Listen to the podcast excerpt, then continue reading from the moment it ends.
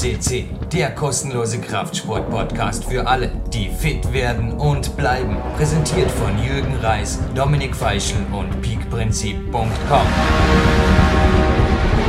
Jürgen Reis begrüßt Sie live on tape für PowerQuest C C, dem weltgrößten Klettersport-Podcast. Es ist wieder mal soweit. Wir haben eine Goldsendung und zwar definitiv ein Weltrekordhalter. Derzeit, wo wir die Sendung aufzeichnen, ist am Telefon in der Schweiz zu Hause. Und für alle zur Information, es ist jetzt, wo ich diese Sendung live on tape bringe, siebenundzwanzigster vierter und zwar eben nicht zweitausendvierzehn, da geht die Sendung online, sondern zweitausenddreizehn. Richtig, ich bin wieder mal am strategisch vorausarbeiten und Bermin, so dein Vorname, am Telefon hat vorher auch gesagt, ja, wenn du meinst. Und Bermin Bärtle, jetzt zuerst einmal ein herzliches Willkommen am Telefon, beziehungsweise hier indirekt im PowerQuest C C Studio. Wie geht's da? Gut, danke fürs Interview, für die Einladung per Telefon. Ja, bisschen okay. Ungewohnt für dich. Wie würdest du dich derzeit definieren? Bist du Kletterprofi, Lebenskünstler?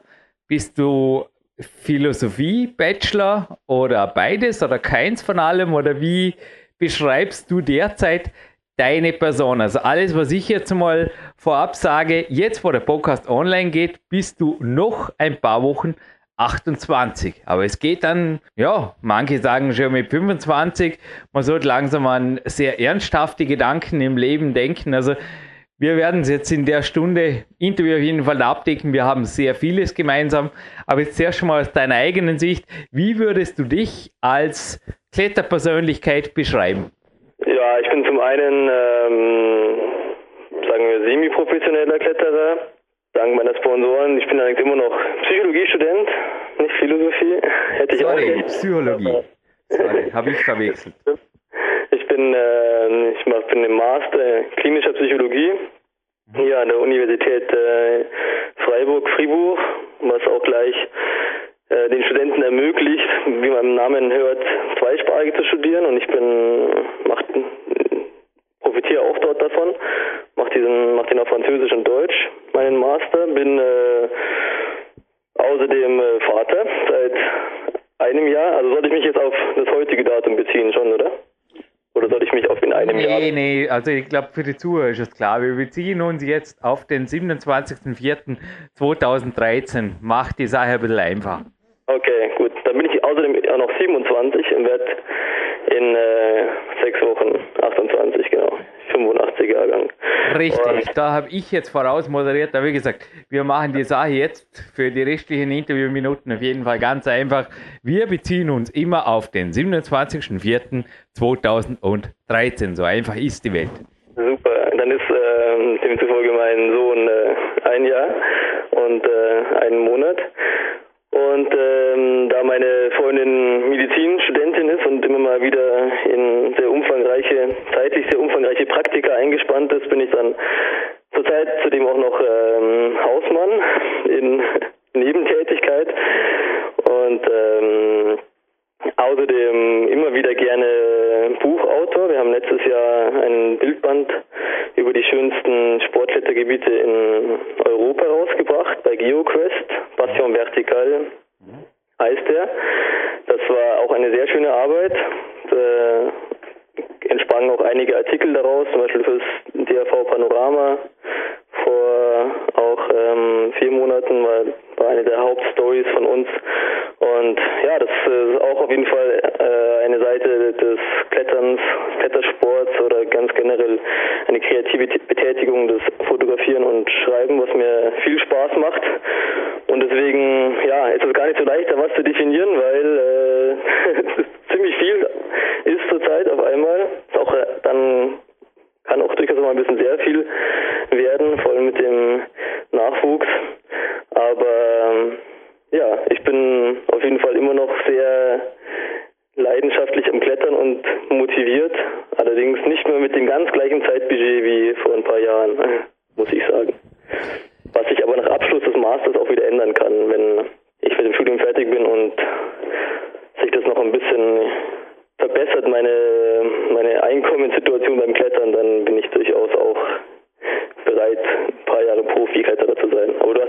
gesprochen, dass man, wenn man jetzt eine, bald achtundzwanzig wird, vor allem angesichts der nachdrückenden, jungen, super starken Kletterer, ja, schon auch äh, nicht mehr der Allerjüngste ist.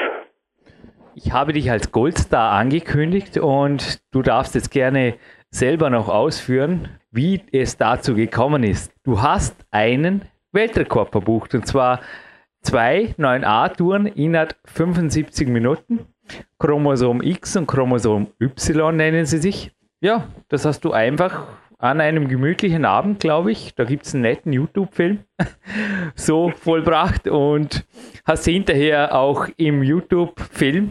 Der ist übrigens auch produziert, und ich denke auch, du hast da dein eigenes Team um dich von deiner Lizard-Crew, und das ist auch gleich die Homepage. Also alle, die sich für Birmins Buch die Vertikale, die Passion Vertikale interessieren, beziehungsweise auch für sein Schaffen in YouTube und Co. w w w punkt lizard, also wie das Reptil, climbing, zusammengeschrieben punkt com ist die Homepage. Aber jetzt zum Weltrekord. Wie kam es zu zwei neun A Begehungen in fünfundsiebzig Minuten? Also lass mich raten. Da waren auf jeden Fall ein, zwei, drei Ruhetage davon, oder? Weil da führt dann meine nächste Frage hin. Aber jetzt erst mal bleiben wir beim Weltrekord. Was war das für ein Tag und wie bewertest du so eine Leistung jetzt hinterher? Ja, es war ähm, im Endeffekt ein bisschen aus der Not geboren, weil das, das mein eigentliches Vorhaben an, in Charme, dort wo die beiden Routen sind, über diesen Winter war, war eigentlich die, die Linie, die ich ursprünglich eingebohrt hatte, die beiden schweren Passagen aus Chromosom X und Chromosom Y verbindet, zu klettern, die wahrscheinlich aber ja neuner plus mindestens eher noch ein bisschen schwerer ist, und das habe ich dann gemerkt im, mit zunehmenden Frühjahr, sozusagen aufkommenden Frühjahr, dass es wahrscheinlich relativ schwierig wird, das noch in der Saison, die geht nur bis März, April, hat man noch richtig gute Bedingungen dort oben, geht sie nur, und dann habe ich mich ähm, habe ich mir gedacht, dann probiere ich doch einfach mal die beiden sozusagen als Kombination mit den jeweiligen Nachbarrouten, was auch sehr schöne Linien ergibt und eben von der Schwierigkeit her, naja, moderater, auf jeden Fall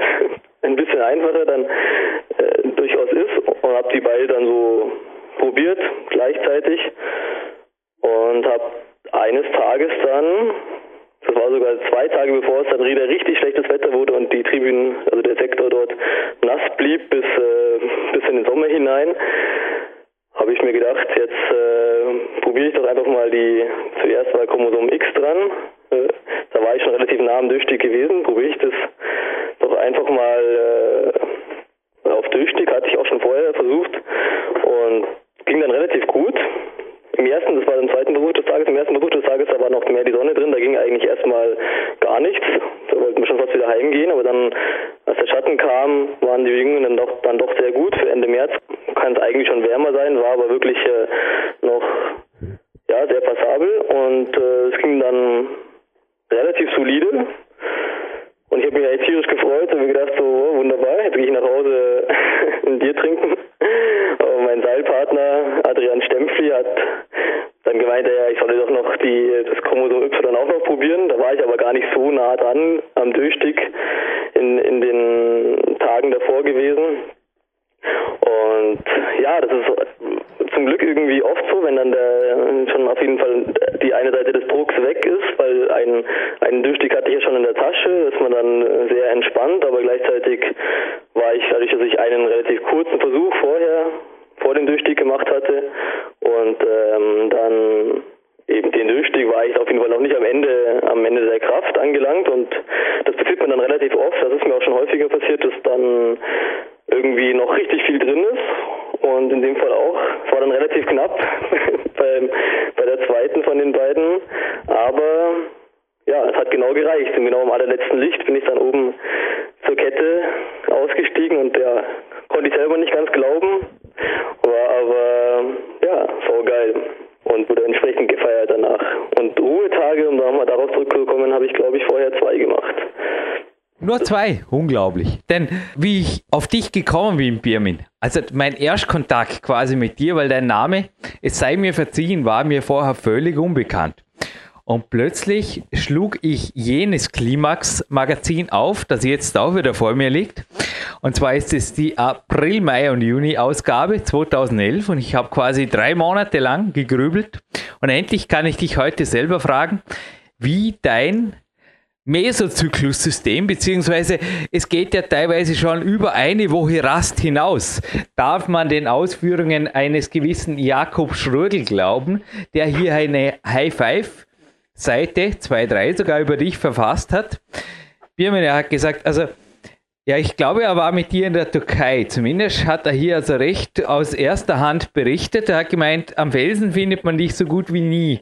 Aber im Restaurant, in der Hängematte oder auch, ja, dass du einfach quasi mal sagst, du, ich mache lieber noch drei Tage, wie hat er das geschrieben, Carboprotein und Fett Turboloading und kletter dann die schwerste Tour der Türkei, ist mir lieber, als ich mache irgendwas. Und jetzt darfst du gerne ausführen, wie macht man eine sehr schwere Tour nach, stimmt es, sieben plus Ruhetagen? Oder ist das einfach eher cool formuliert? Oder wie ist deine Trainingswoche strukturiert? Also es klingt auf jeden Fall nach, ja, nach recht einem kreativen Vorgehen mit der Trainingswissenschaft. Ja, also ich bin auf jeden Fall grundlegend froh, dass man im Sportklettern auf sehr hohem Niveau ankommen kann, ohne jemals einen Trainer gehabt zu haben, so wie ich in meinem Leben, und äh, sich das im Endeffekt alles selber ausprobieren kann und ähm, darum experimentieren darf, um für sich, um rauszufinden, was für sich selbst einfach am besten ist, weil das ist ja vielen Sportlern leider vorenthalten, die ähm, in irgendwelchen Verbänden und Vereinen trainiert werden und sich mehr oder weniger oder zumindest im Groben daran zu halten haben, was ihnen der Trainingsplan davor schreibt. Und was sicherlich nicht ganz stimmt, dass ich direkt vor dem Durchstieg äh, eine Woche Pause gemacht habe, weil wenn ich eine Woche lange Pause mache, dann kann ich erstmal nicht anreißen, dann muss ich... Also das würde mir gleich gehen, wie gesagt, deshalb habe ich drei Monate lang Kopfschütteln, jeden Abend, nein, ist jetzt übertrieben, aber ich habe oft daran gedacht, wie geht das, wie würde ich mich fühlen, wie fühlt sich die Haut, also ich muss einfach an einem Ruhetag, und du kannst gerne jetzt auch definieren, was ist bei dir ein Ruhetag, oder wie bereitest du dich wirklich, also stell die Sache richtig, denn ja, ich denke mal oft, sind alle anderen blöd, oder auch ich habe sehr hohe Trainingsumfänge in gewissen Phasen und habe nach wie vor das Gefühl, dass wir gut tun. Habe allerdings auch jetzt gerade mit dem Florian Murnig, der vor zwei Wochen bei PowerQuest C C war, ein bisschen über die Trainingsqualität philosophiert, damals auch in der Sendung, beziehungsweise auch selber für mich jetzt rausgefunden, dass ab und zu strategische Phasen mit mehr Ruhetagen sehr gut sind. Und der Flo hat eben auch gesagt, hey, da musst du unbedingt mit Bermin Bärtle ein Interview machen, weil der kann dir da alles ganz genau erzählen. Also, erzähl alles ganz genau, lieber Bermin. Gut, also ich muss äh, zugeben, dass ich wahrscheinlich im Schnitt nicht auf mehr als drei Trainingseinheiten pro Woche komme. Und das heißt dann auch automatisch, dass der Ruhetag äh, ja, mit Klettern nichts zu tun hat, also auch keine aktive Regeneration oder sonstiges Training. Äh also du hängst in der Hängematte und bist im Restaurant? Ja, also damals, zweitausend, äh, das war Ende zweitausendzehn, kurz vor Weihnachten, waren wir eben auf dieser Reise unterwegs, in, in deren Rahmen wir dieses Buch, diesen Bildband geschrieben haben. Und wir waren äh, seit, also Ende Dezember waren wir zu dem Zeitpunkt, also seit schon fast sechs Monaten praktisch nonstop am Klettern und dann draußen äh, unter Felsen schlafen. In der Türkei hatten wir zum Glück da äh, dank diesem Yusito Camp ein Bungalow, aber ansonsten waren wir, waren wir, äh, ja, haben wir im Auto geschlafen oder gleich ganz draußen, und dann muss man natürlich das auch in dem Kontext sehen. Also wir waren da schon auf jeden Fall gut, gut ausgepowert. Es war auch schon die in diesen, seit Juli gezählt, seit Ende Juli war, hatte ich schon zwei neun a und äh, vier achtzig Plusen geklettert, also ich hatte dann auch schon mich da ordentlich verausgabt, und das war dann sozusagen die siebte Route über achtzig Plus in diesem, in diesem, in dieser ersten Hälfte unserer Reise, und ich war dann äh, ja, ich war dann einfach körperlich auf jeden Fall ausgelaugter als, äh, als sonst, also jetzt gerade zum Beispiel, wo ich in, mich im ganz normalen Alltag befinde, und äh, es war, das Wetter war nicht extra gut dort in der, in der Türkei. Und ja, ich bin dann schon so, dass wenn ich, ich erzwinge es inzwischen nicht mehr. Früher habe ich schon, ich habe früher jeden Tag trainiert, mit sechzehn habe ich immer Klimmzüge gemacht und mit fünfzehn und habe nur, nur an Weihnachten Ruhetag gemacht, aber ich bin dann immer mehr dahinter gekommen, dass wenn ich so einen, einen Cut-Off, würde man sagen, festlegen soll zwischen, zwischen Ruhe und Training, man mit dem Training relativ weit nach zurückgehen kann, ohne man, dass man jetzt viel von der Superkompensation sozusagen abgibt oder viel, viel Trainingseffekt einbüßen würde. Also man kann, äh, ob man jetzt dann von meinem vielleicht ungefähr, sagen wir mal, zehn bis fünfzehn Stunden pro Woche Training, wenn ich da jetzt das Doppelte mache, da habe ich auf jeden Fall keinen doppelt so guten Trainingseffekt, sondern dann bin ich schon sehr nah am Übertraining. Also für mich wäre wär das auf jeden Fall schon im Übertraining und dann habe ich da vielleicht noch so ein paar Prozentsatz, Prozentpunkte Zuwachs im, ja, im, im Effekt. Und äh, ja, dafür gibt es, da muss ich ganz ehrlich sagen, für mich zu viele andere Sachen auch, die ich gerne mache. Eben wie auf dieser Reise haben wir extra das gemacht, äh, uns dieses Projekt vorgenommen, da viel zu fotografieren, zu interviewen, Texte zu schreiben, Sachen zu besuchen außenrum, weil wir genau nicht die Situation wollten, dass wir jeden Tag klettern gehen können und nicht gar nicht so viele andere Sachen äh, zu tun haben und das dann auch wirklich machen, weil die meisten Leute, die sehr lange reisen gehen und dann auch noch eben unter diesen Bedingungen der Reise draußen leben und viele Ortswechsel und wechselnde Leute, was alles ja eine Anpassungsleistung, würde man als Psychologe jetzt sagen, erfordert auch, die dann sozusagen eher abgebaut haben, habe ich oft gesehen zumindest. Und wir haben uns das vorgenommen, dass wir irgendwie einen Rhythmus schieben, einen Rhythmus klettern, der, der da sozusagen vorbeugt. Und das war, ja, also ich denke mal, wir haben im Schnitt da wahrscheinlich so jeden zweiten Tag, dreimal die Woche ungefähr geklettert auf der Reise. In der Türkei war es dann, war es extrem wenig vielleicht, weil es wirklich vor, vor Weihnachten, wo wir dann ein bisschen zu Hause waren und so und uns wieder aufgeladen haben, der, der letzte, der letzte Spot war und, äh, deswegen kamen da, kamen da sehr viele Ruhetage zusammen. Aber generell, äh, ja, finde find ich vor allem, wenn man, wenn man maximalkraftlastige Sachen macht, finde ich eigentlich drei Tage, dreimal in der Woche richtig bouldern gehen, aber dann halt richtig platt machen und richtig, also vor allem gar nicht unbedingt richtig, richtig platt machen, aber vor allem einfach an die Grenze gehen. Also wenn man so selten was macht, so selten trainiert, für mein Niveau ist das sicherlich selten, nehme ich mal an. Also was man so hört im Vergleich zu anderen Leuten, dann muss man halt in, in diesen Zeiträumen, in diesen Trainingseinheiten halt auch wirklich voll an die hundert Prozent gehen und äh, um dort halt besser zu werden, weil das ist mein Ziel. Ich bin ich bin kein Alpinist, der jetzt ein riesiges Kraftvolumen braucht und der irgendwie fünf Stunden lang am Stück meinetwegen bouldern könnte oder halt äh, zehn Stunden am Stück äh, Äh, andauernd Seillängen klettern kann mit, weiß ich auch nicht, fünfzehn Seillängen auf hohem Niveau. Das ist, was man, braucht man als Sportkletterer oder jetzt mit meinem Kind gehe ich mehr bouldern, als Boulderer, der halt vor allem die, äh, schwere Sachen klettern will, ist das eigentlich keine, also ist dieses Kraftvolumen meiner Meinung nach nicht so entscheidend und, äh, und Training auf viel, also auf viel Volumen zu trainieren, ist natürlich auch wieder, steht dann wiederum eben äh, eigentlich ein, ist ein Gegenspieler vom von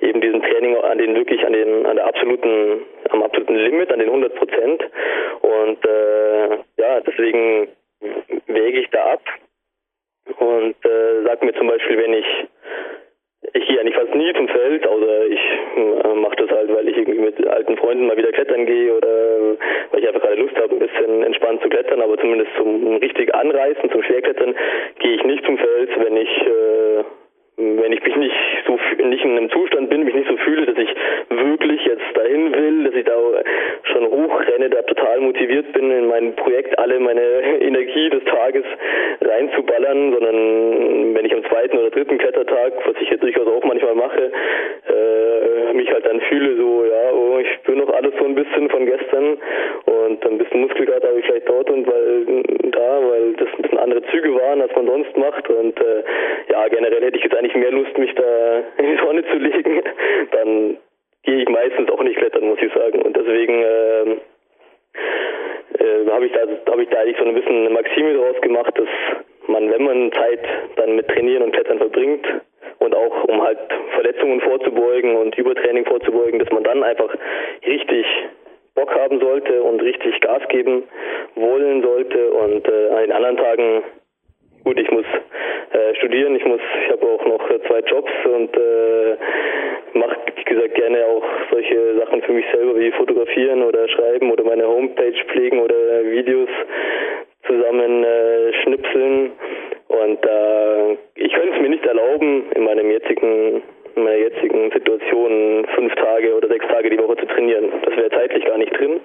Und äh, auch vorher, als ich es mir noch hätte erlauben können vielleicht, habe ich eigentlich schon das ziemlich kultiviert, so eine sehr, einen sehr effizienten Umgang mit, ähm, mit Trainingszeit und Trainingserfolg, also sozusagen das möglichst beste Verhältnis für mich rauszuholen, auch wenn ich äh, mir natürlich bewusst bin, dass wenn man sich da noch mehr motivieren kann oder auch manchmal mehr zwingt, das ist vielleicht sicherlich für manche Aspekte, zum Beispiel die, die dass man breit, breitbandig aufgestellt ist, dass man wirklich dann äh, viele verschiedene Sachen gut beherrscht, sofort auf Anhieb, wie das ein Wettkämpfer braucht zum Beispiel oder so, dass das darunter sicherlich auch ein bisschen leidet. Aber ich arbeite im, normalerweise halt an zwei, drei schweren Projekten gleichzeitig, wenn es das Wetter und so erlaubt oder die äh, die Bohrmaschine so da vorgesorgt hat, und dann trainiere ich im Endeffekt auf die Anforderungen, die man halt in diesen zwei, drei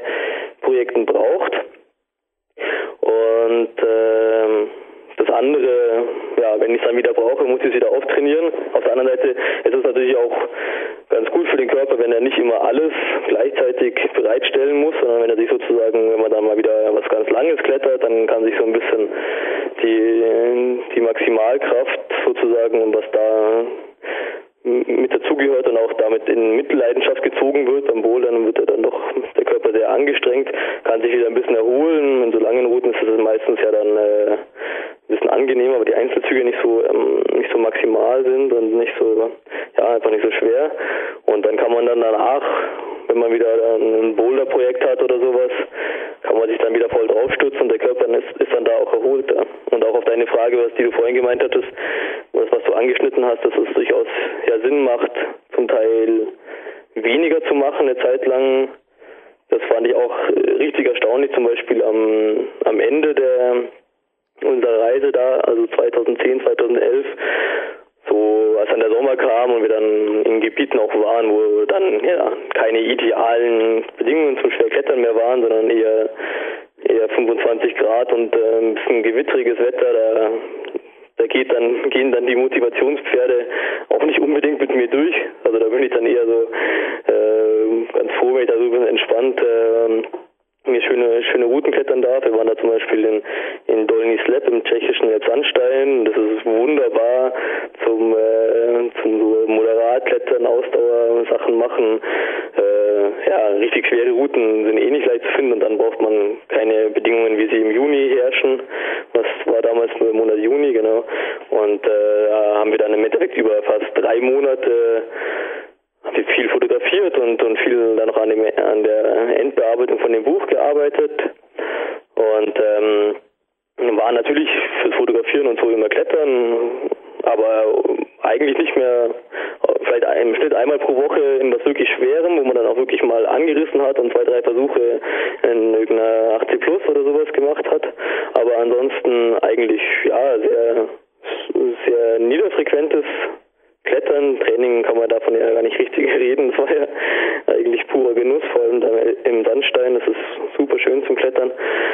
Und ich habe dann gemerkt, dass ich äh, dann am Ende der Reise wieder zu Hause war. Da war ich dann, also zu Hause in Deutschland, war ich dann in Kochel in so einem Projekt, was ich wahrscheinlich irgendwie so neun a, was ich dann immer mal wieder probiert habe über die letzten Jahre im Sommer, wenn ich eh in den Semesterferien zu Hause war. Da war es natürlich auch immer zu warm, aber das ist so ein ganz guter Vormesser für mich, weil ich so irgendwie mal ein Jahr lang da gar nicht dran bin, und dann komme ich mal wieder hin und dann habe ich ein paar Tage Zeit, dann gehe ich halt mal rein, schaue ich mal so, wie bin ich denn, wie bin ich denn drauf. Ein paar Mal war ich auch schon recht nah dran, es durchzusteigen, und äh, eben im Anschluss an diese drei Monate, ja, wo ich eigentlich gesagt hätte, da muss ich jetzt mal wieder Form aufbauen, aber ich habe fast gar nichts gemacht, also vor also nichts Schweres, habe ich da direkt, glaube ich, meinen, am zweiten Tag in dieser in diesem Projekt in Kochel meinen besten Versuch da reingebracht. Also das ist, äh, ich finde es immer interessanter mit zunehmender, zunehmenden Klettererfahrung, die einfach, also die man als Mensch hat, aber die auch einfach der Körper hat, was die Bewegungen angehen, was die, was auch die mentale Seite angeht, äh,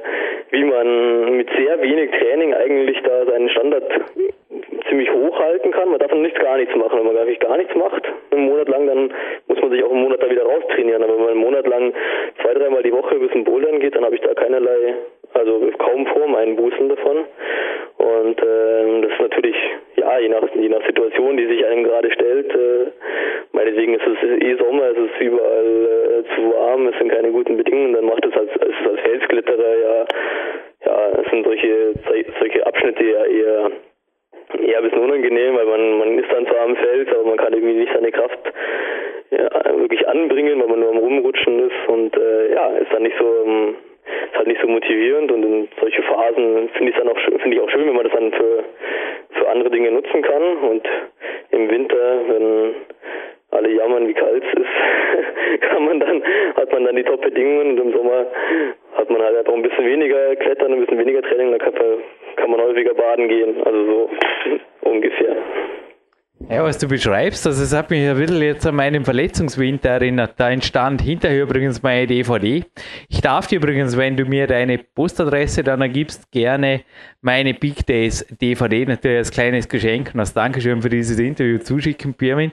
Aber ich habe damals auch sowas wie eine Art langfristige Überkompensation erlebt, denn dank zweier Verletzungen, also der Fingernagel war kaputt, haben wir den Fingernagel abgebrochen, ouch, und ja, und der Mittelfußknochen war gebrochen, also ich habe da zwei ziemliche Unfälle gehabt in ganz kurzer Folge, die verhinderten ein hochintensives Training über mehrere Wochen, und ich bin aber anschließend, leider waren dort die Wettkämpfe so gut wie weg, oder so eigentlich vorbei, ja, ich bin eigentlich nach der Wettkampfsaison dann so richtig zu einer Top Form aufgelaufen, die sich aber auch jetzt rein vom Trainingstagebuch, also ich sitze heute Abend zu Kopfschütteln drüber, rein jetzt von der Trainingslehre so nicht erklären lässt, weil da waren einfach nicht wirklich jetzt mega harte Reize über mehrere Wochen. Ich glaube schon, dass es so etwas, ja, jetzt beschreibt natürlich auch die Kraftsportlehre davon, nur das natürlich dann zu timen und zu jetzt auf einen Wettkampf hin hinzulegen, ja, ist ziemlich crazy. Was du auf den Punkt bringst, ist, glaube ich, schon auch so die langfristige Überkompensation, oder? Also quasi zuerst langfristig natürlich trainieren, aber dann einmal den Bogen entspannen, und da kann man umso mehr wieder anspannen, oder? Wenn man es jetzt ein bisschen in der Kunst des Bogenschießens hier auf den Punkt bringen würde, wollen. Ja, ich denke, also ich finde auch diese...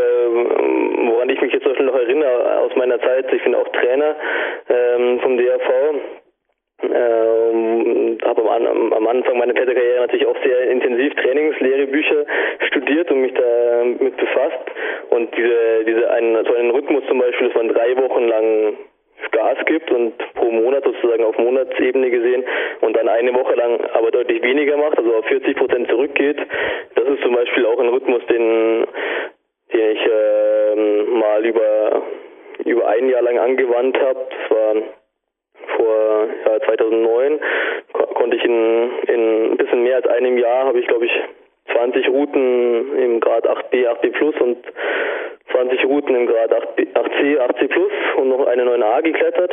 Also das war sowas von von der Dichte des Schwerkletterns her gesehen mein, meine absolute Top-Zeit. Also da konnte ich dann auch irgendwann einfach alles ziemlich schnell dann abhaken, weil dann war die Form auch wirklich gut, und das hätte ich auch nie durchgehalten, wenn ich das natürlich das ganze Jahr gemacht hätte, wenn ich da irgendwie jeden zweiten Tag äh, an den Fels gerannt wäre und auch noch bei hier im, in der Schweiz in den Gastlosen und äh, diesen hochgelegenen Gebieten, da muss man ja auch meistens, äh, steigt man eine Stunde zu, also das ist dann ja für den, also ganz körperlich gesehen schon auch eine, eine gute Belastung, wenn man dann eine Stunde sechshundert Höhenmeter hochläuft und dann Vollgas gibt und dann noch runterläuft, dann ist man den ganzen Tag unterwegs. Da muss man auch schauen, dass man einfach seine seine Reserven da nicht so sehr aufbraucht. Aber ich habe es in diesem Jahr eben so gemacht, dass ich da alle, ungefähr jede vierte Woche, es fällt ja dann meistens auch mit dem Wetter zusammen, irgendwie ist dann mal wieder schlechteres Wetter, dann bietet es sich ja auch an, dass man dann weniger macht. Und in diesem Jahr habe ich ja sehr davon profitiert, weil ich hatte das bis zu diesem Jahr, glaube ich, hatte ich eher so Vollgas trainieren und dann eine Jahrespause machen, also einmal im Jahr, im Frühjahr dann oder so vier Wochen gar nichts zu machen. Aber das hat mir, also da habe ich dann meistens die gleiche Zeit, die ich Pause gemacht hatte, wieder gebraucht, um wieder auf die alte Form zu kommen. Und ja, war dann dieser Effekt war dann, dann doch irgendwie relativ schnell wieder verpufft. Also vielleicht zwei Monate später habe ich mich dann konnte ich dann auch nicht häufiger trainieren, als, als ich das davor hätte machen können. Aber dieses äh, diese Wochen, also diese Monatszyklen mit einer Woche, die dann deutlich niederfrequenter ist, oder wo man einfach dann halt zweimal oder dreimal zwei Ruhetage macht und dann zwischendrin halt einen Tag klettert, die äh, hat, hat, hat mir sehr gefallen vom Prinzip her. Und vor allem ist man halt in der Woche, die dann danach an, auf diese jeweiligen Entspannungswochen anschließt. Das ist halt dann, die legt man dann vor, vor das nächste trockene Schönwetter hoch und äh, da kann man dann halt absahnen. Also wir sind da, wir sind da Wochen passiert, da habe ich, in einer Woche habe ich mal, glaube ich, drei Komma achtzig plus und eine achtzig geklettert und äh, das waren dann immer so vorher eine Woche wenig gemacht, schon den Wetterbericht im Auge behalten. Okay, dann kommt äh, zum ersten Mal im Jahr zum Beispiel, war das im September diese Woche kühlerer Hochdruck, also keine dreißig Grad mehr, sondern nur noch zwanzig und dann bin ich da einfach von einem Projekt zum nächsten, immer mit einem Ruhetag dazwischen, hab sie einfach, konnte sie dann alle klettern, also das ist was so die, die, die taktische Planung als Felskletterer angeht, sehr interessant, weil man kann sich ja ein bisschen aussuchen, man muss, man muss ja auch da sehr mit dem, mit dem Wetter und äh, den Bedingungen planen, aber man muss auch seinen, seinen eigenen äh, Rhythmus so kennen und im Griff haben, dass man dann einfach halt auch punktuell sehr, sehr gute, hohe Leistungen dann bringen kann, wenn, wenn es einem die Bedingungen dann erlauben. Und so kommt eben auch, wie dieser Doppel neun A Durchstieg da in, in Sharm El, kommen solche Sachen halt auch zustande. Ich bin auch in Kalundus, konnte ich einmal zwei Komma achtzig plus an einem Tag klettern. In Sius schon vor einigen Jahren habe ich einmal zwei Komma achtzig, Le Cadre und La Chronique de la N Ordinaire an äh, einem Tag geklettert. Also diese Doppeldurchstiege scheinen mir zu liegen und hängen aber oft dann auch mit so, mit so einer Vorgeschichte zusammen, dass man dann die Woche davor, dass ich die Woche davor dann weniger gemacht hatte und ähm, dann richtig Vollgas geben konnte. Und aber gleichzeitig natürlich auch Tage, wo dann wo dann die Bedingungen einfach auch gut waren, wo halt dann alles zusammenfällt. Und dann gibt es so schöne Klettertage wie, wie sowas zum Beispiel. Abwechslung fordert den Körper zum Wachsen auf. Wir legen normalerweise alle drei Wochen eine lockere Woche ein. Auch stellten wir fest, dass wir, wenn wir mehr als fünf Wochen am Stück hart durchziehen, im nächsten Monat total zerstört sind. Das haben zwei Herrschaften gesagt. Ich habe hier gerade kurz mein unveröffentlichtes oder unveröffentlicht bleiben werdendes Werk Big Time zwei zitiert. Also die Informationen hier stehen normalerweise nur Coaches zur Verfügung. Das hat gesagt Arnaud und François Petit, ihres Zeichens ein mehrfache Weltcupsieger und Europameister im Sportklettern. Und ich glaube, ja, da ist was dran, oder? Was die Ende der neunziger Jahre, der neunzehnhundertneunziger Jahre hier zitiert haben, denke ich, stimmt nach wie vor. Ja, denke ich, der, der menschliche Körper hat sich da sicherlich in den zwanziger Jahren... Ich würde auch sagen, ich würde auch sagen, also über die Evolution müssen wir, glaube ich, nicht streiten, dass da die letzten zehn Jahre der menschliche Körper nicht wirklich die absoluten Regenerationsvorgänge neu erfunden hätte. Wie viele Ruhetage machst du? Also bei mir gibt es ja die Wettkämpfe, ich mache vor Wettkämpfen oft zwei bis drei Ruhetage. Da fühle ich mich so richtig im Saft danach, sage ich jetzt einmal, dass ich einfach am ersten Tag vielleicht einen locker auskletter, dann aber wirklich zwei Tage mindestens gar nichts tue, beziehungsweise gar nichts tue ist eben jetzt auch wieder so ein Stichwort. Ich habe vorher, bist übrigens ein sehr angenehmer Interviewpartner, Birmin, wenn ich dazwischendurch einmal ein Lob aussprechen darf. Ich brauche eigentlich hier nur nach und nach die Fragen, die ich dir stellen wollte, abzuhaken in erledigt, erledigt, erledigt, auch erledigt. Aber du hast mir sogar vorher bei deiner X X L Antwort die Zeit gegeben, eine Internetseite aus Fribourg aufzuklicken und zwar nicht eine Lisa Climbing Punkt com, sondern das Wetter. Und ja, da hat es derzeit neun Grad, es regnet übrigens die nächsten sieben Tage mehr oder weniger durch. Also die Hängematte, die ladet ja nicht wirklich ein. Also weder bei mir jetzt beim Anreisen, bei den Wettkämpfen oder davor. Ich fühle mich einfach gut, wenn ich mich bewege. Also ich gehe jetzt auch, ich habe morgen einen harten Klettertag und gehe morgen einfach ans Limit und heute auf jeden Fall noch ans Olympiazentrum runter, mach ein bisschen Propriozeptivtraining. Und auch du hast ja in den ersten Minuten dieses Interviews schon erwähnt, du bist Familienvater, hast einen Haushalt zu managen. Also wie verbringst du derzeit deine Ruhetage? Denn mit Hängematte und Restaurant, denke ich, da wird deine Freundin nicht begeistert sein, oder? Nein, ich, ähm, also, ja, ich verbringe jetzt halt einen Uni-Alltag. Äh, den, der Kleine ist schon äh, drei, drei Tage, dreieinhalb Tage die Woche hat eine Tagesmutter, da muss man ihn halt dann hinbringen und, und abholen. Da, jetzt hat man tagsüber schon Zeit, brauche ich ja auch. Ich muss ja auch, ich bin gerade an meiner Masterarbeit, schreibe ich auch über ein Kletterthema. Und da bin ich dann auch an der, wir haben hier so eine Brücke in, in Fribourg, an der es so Kunstrouten gibt. Und an der machen wir die, die, die Durchführung. Also ich bin dann dort sozusagen im, für die, für die Uni tätig, für meine Masterarbeit und äh, sichere Leute und lege ihnen Sensoren an und äh, schaue, wie sie auf Stress reagieren und so weiter.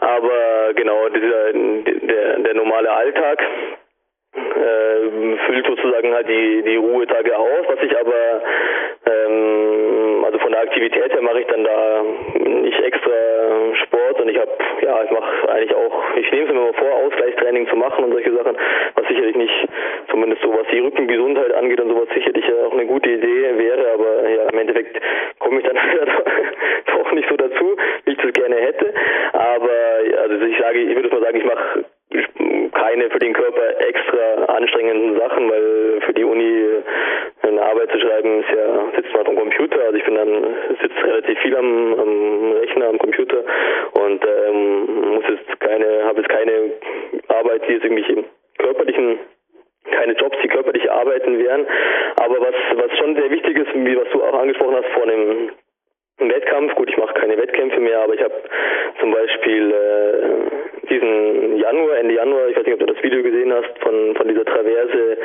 im Lindental, hier bei Bern, in diesem Bouldergebiet, Minimalomania, das war so das Schwerste, was ich äh, bisher klettern konnte für mich und äh, ja, ich bin, bin da keine Experte bei den Bewertungen, es ist alles ein bisschen kompliziert äh, beim Bouldern, aber es ist so, es ist auch fünfundzwanzig Züge, also es ist so lang wie eine, wie eine kurze Route und ist auf jeden Fall so schwer, also auf jeden Fall neuner plus, habe da, glaube ich, vierzig Tage dran gearbeitet, über das ganze letzte halbe Jahr, über den ganzen Herbst und so.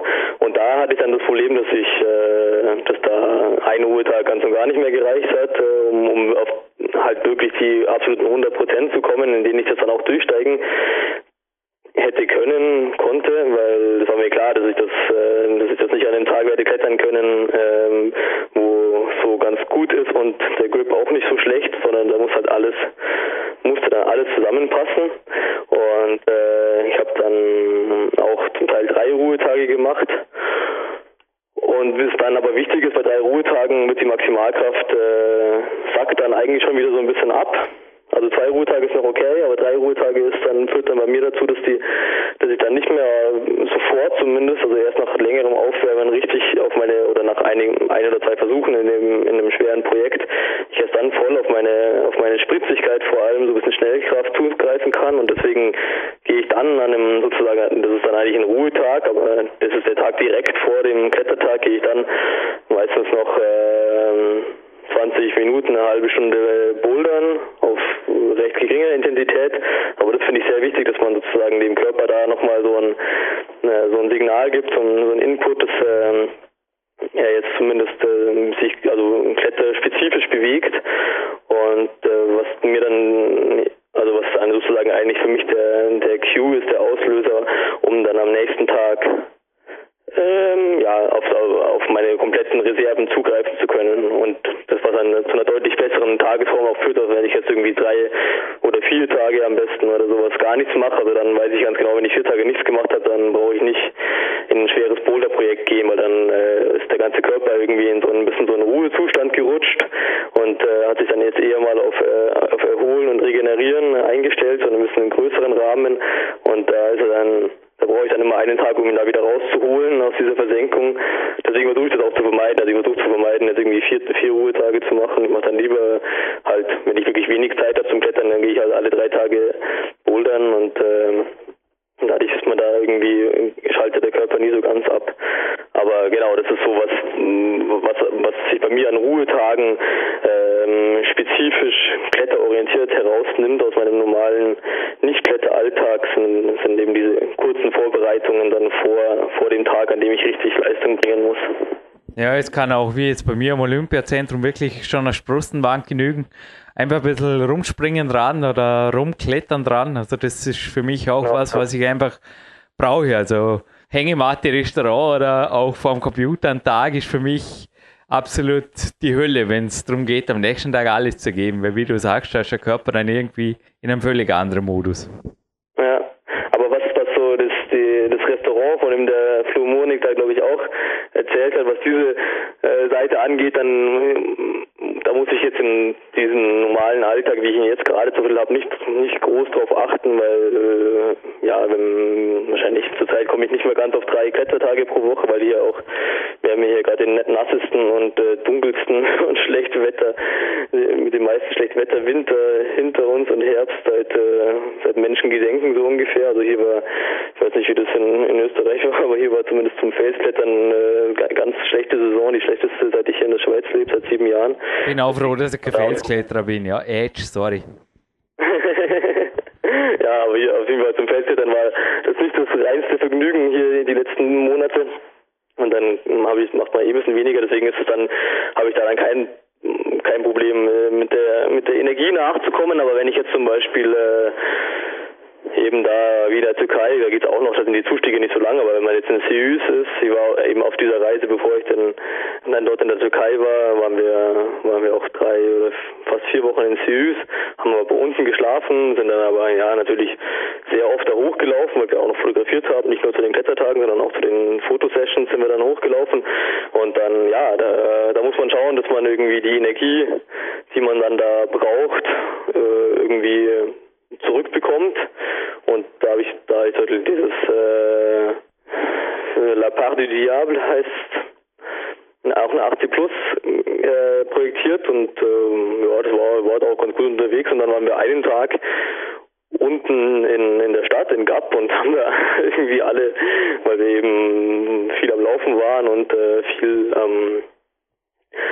Äh, Klettern auch und ja, eigentlich alle eher so in einem Energiedefizit drin waren, was man ja dann auch spürt. Der Körper verlangt ja dann auch nach vor allem sehr, sehr ähm, eher hohen Energieträgern, wie jetzt irgendwelchen Fetten und so. Also da kriege ich dann totalen Heißhunger auf äh, Fast Food, und dann haben wir, haben wir uns, äh, also im Verlauf dieses Tages unten in, in Gap in der Stadt habe ich irgendwie dreimal das Gefühl gehabt, dass ich jetzt eigentlich noch einen Bissen esse, äh, direkt die Toilette aufsuchen muss.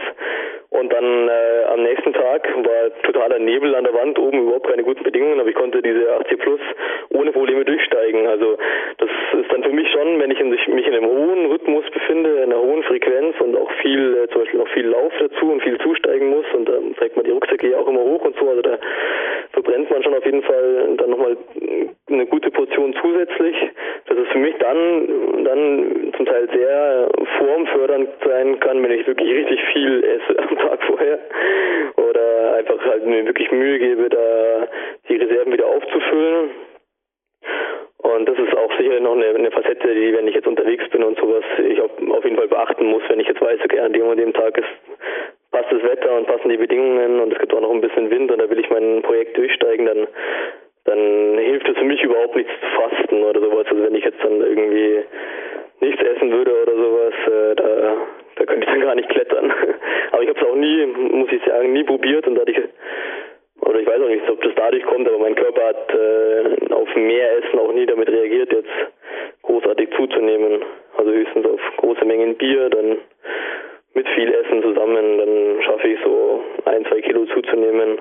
Aber generell brauche ich, habe ich mir, musste ich mir da nie Sorgen machen, und deswegen war es, ist es eigentlich immer recht formfördernd gewesen, so ja richtig viel, und sogar eigentlich sowas Sportler jetzt eigentlich nicht wirklich essen würden, also irgendwelche richtig fetthaltigen Sachen zu, zu mir zu nehmen, oder halt vor allem einfach das auch, worauf, worauf ich dann auch richtig Lust habe. Also wenn ich viel viel klettern, viel trainiere, dann habe ich irgendwie einfach Lust, mehr Eiweiß zu essen, auch mehr Eier zu essen. Das war, aber das habe ich dann, das sagt mir mein Körper irgendwie, ich äh, muss da nicht drüber nachdenken, bräuchte ich jetzt vielleicht irgendwie insgesamt ein bisschen mehr Eiweiß in der Ernährung, sondern ich habe dann einfach in der Früh Lust, ein Ei zu essen, und dann mache ich das halt.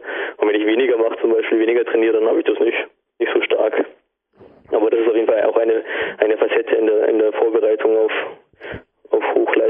Frage, die, die ich berücksichtigen muss bei mir. Ich kann mich noch gut erinnern, indem es auch mal sich in Süß war, habe ich auch, also ich habe noch nie solche Campingplatz-Kämpferdiener gekocht, ich will es jetzt einfach mal so sagen, es war einfach gewaltig und habe dennoch, glaube fast zwei Kilo abgenommen, es zählt einfach gute eineinhalb Stunden da der Fußmarsch rauf und am Abend wieder runter und das zieht ziemlich aus, genauso wie die Kletterei, aber ich glaube, was wir beide ziemlich gemeinsam haben, ist auch das, ja, ein gewisses Körpergefühl, denn ich kann mir auch nicht vorstellen, dass du jetzt, bei mir steht ja auch morgen ein harter Trainingstag hier in der K eins an, aber ich werde weder fasten heute noch jetzt aber gezielt über die Stränge schlagen. Es ist einfach oft so, dass wenn ich mir die Situation vorwegnehme, also davon habe ich zum Beispiel auch in meinem dritten Buch Big Time zwei geschrieben, wenn ich mir vorstelle, sowas morgen auf mich zukommt, oder das dritte Buch war das, sorry, im Big Time habe ich davon geschrieben, ja, dann habe ich oft genau den Hunger, den ich halt brauche, aber lande da oft so ziemlich genau in der goldenen Mitte. Ich kann mir auch nicht vorstellen, dass du jetzt in Fribourg, wenn du am nächsten Tag vorher schon einen ultraschweren Boulder zu knacken oder eine Sportkletterroute, da ein gezieltes High-Fat X X X L-Loading machst. Es wird auch nicht immer gut gehen. Ja, also auf jeden Fall kein, was da in dem Artikel im High-Five, glaube ich, so beschrieben war, war sicherlich jetzt, also war sicherlich keine spezifische... war sicherlich eine spezifische Ernährung, die ich mir jetzt irgendwie da zusammengestellt hätte, sondern ich habe da wahrscheinlich einfach viel gegessen und deswegen haben die das, haben die das bemerkt und so irgendwie eingeschätzt. Aber ähm, ja, äh, wie gesagt, ich, ja, wie du gesagt hast, ich höre da, hör da drauf, was äh, mein Körper mir da rückmeldet und äh, versuche mich dann auch dementsprechend zu ernähren. Wobei ich sagen muss, was ich, was ich gemerkt habe, weil ich da, damit nie experimentiert hatte mit irgendwelchen Nahrungsergänzungsmitteln, aber ich habe jetzt Seit, äh, seit Anfang dieses Jahres arbeite ich mit ähm, so einem lokalen so Sportgetränkehersteller äh, hier zusammen, die hier direkt aus der aus der Stadt sind. Mayday heißen die.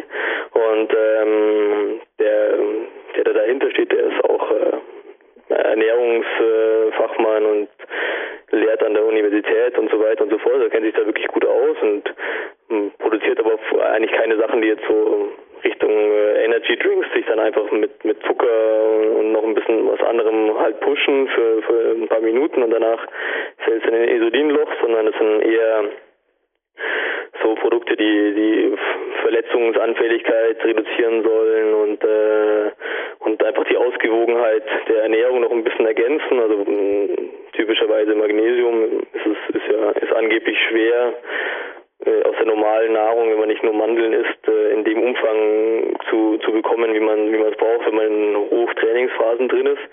Und äh, ja, das, die waren ganz, fand ich ganz interessant vom Konzept her. Habe ich habe ich mir habe ich mit denen mal eine Zusammenarbeit eingegangen, angefangen und äh, das muss ich schon sagen. Also in dieser in der Vorbereitung auf diese Boulder-Traverse da im achtzig plus Boulder-Traverse im Lindental, wo ich da auch dann wirklich an meine Grenzen gekommen bin körperlich, habe ich das dann mal probiert und muss dir sagen, dass das dann von der von der Regeneration her auf jeden Fall ja deutlich schneller ging da von, also die, die sozusagen die die Spuren, die dieser Boulder da bei mir noch am nächsten Tag hinterlassen hat, weil das war einfach das war einfach super super maximal und das hat man dann auch gespürt und super kleine Griffe, das ist einfach für die für die Finger dann auch nicht die, der reinste Balsam und äh, mit diesem Mit dieser so leichten Ergänzung war das, aber hat es auf jeden Fall nochmal, hat mich auch sehr erstaunt und sehr gefreut, dass ich da nochmal einen richtigen Unterschied merke zu, zu, mein, zu meiner normalen Ernährung.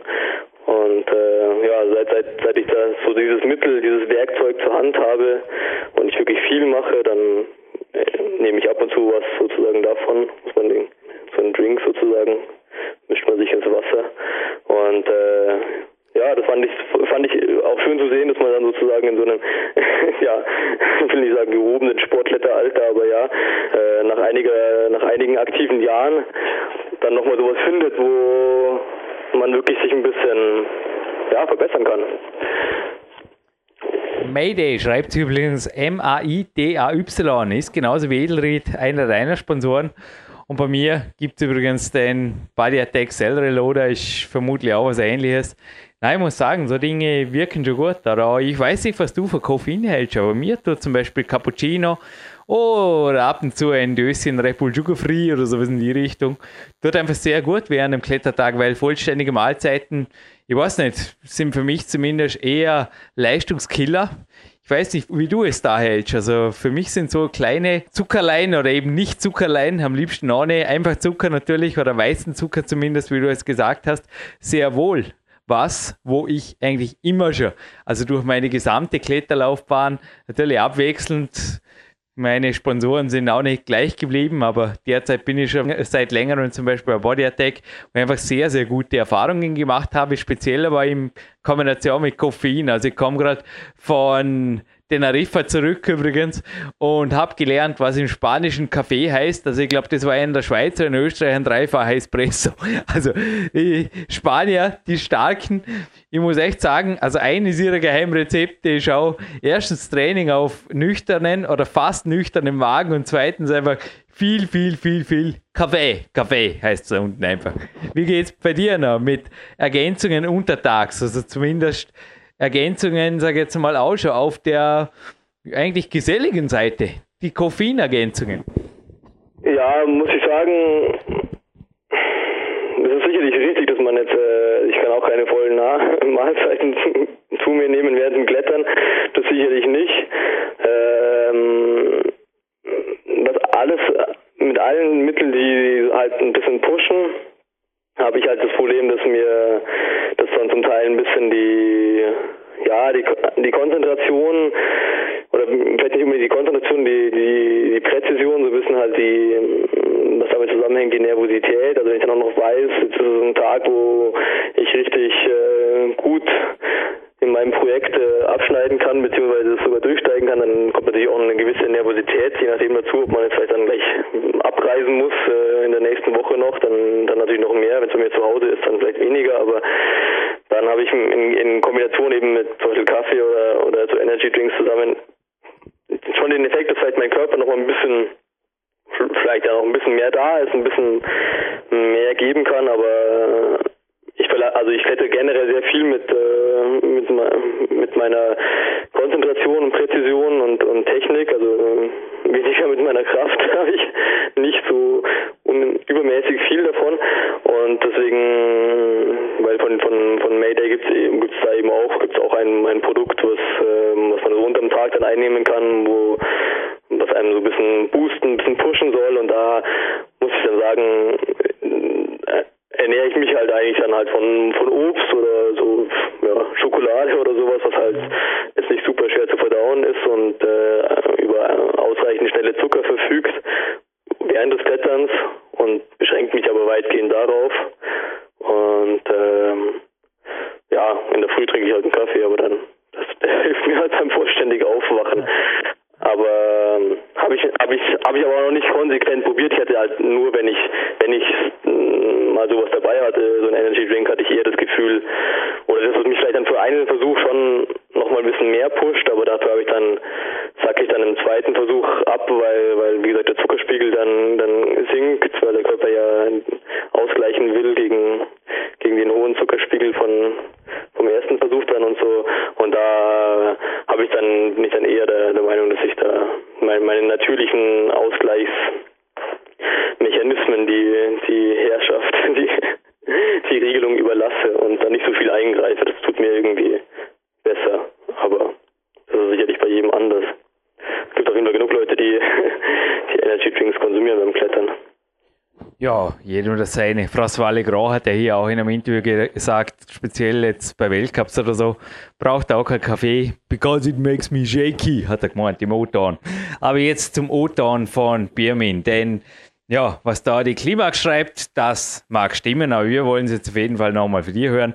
Wir haben wirklich sehr viel gemeinsam, Bermin. Also dieses Interview könnte jetzt locker drei Stunden gehen. Aber ich glaube, auch du hast heute noch einen vollen Tag. Also ich stelle jetzt meine zweitletzte Frage. Denn auch du hast nach Beendigung deiner Fußballkarriere, es war bei mir übrigens auch witzig, mein Coach war damals mein Papa und erzählt mir heute ab und zu, wie da die ganze Fußballmannschaft einem Frosch hinterhergejagt hat, statt den Ball zu fangen und ja, oder den Ball zu kicken oder was immer da das Ziel war. Ich habe die Sportart mit dem komischen Ball nie ganz verstanden Und sonst kann man mir auch nirgends brauchen. Aber irgendwie habe ich schon in der Volksschule gemerkt, ich kann ziemlich gut Stangen klettern und auch Seil klettern. Und irgendwann habe ich selber angefangen, Klimmzüge zu machen, aber ich kann mich nicht erinnern.